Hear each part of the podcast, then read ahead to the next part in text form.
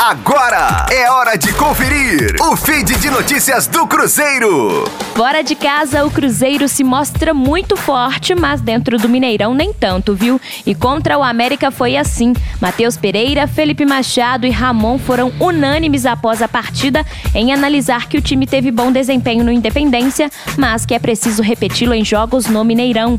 Ramon, que vem tendo boas atuações, disse que a vitória deixa o time mais confiante, mas ainda em alerta com o desempenho no Mineirão.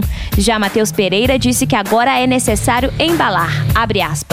A gente está muito feliz com a vitória. Jogo muito difícil, precisamos embalar, ganhar jogos em seguida é ganhar três quatro jogos para embalar de vez, fecha aspas. E o volante Felipe Machado seguiu na mesma linha de raciocínio, abre aspas.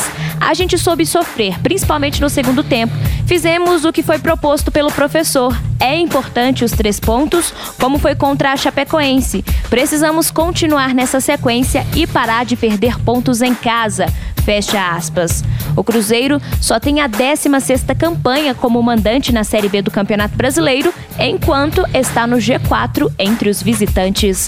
Rosane Meirelles com as informações do Cruzeiro na Rádio 5 Estrelas. Fique aí! Daqui a pouco tem mais notícias do Cruzeiro. Aqui, Rádio 5 Estrelas.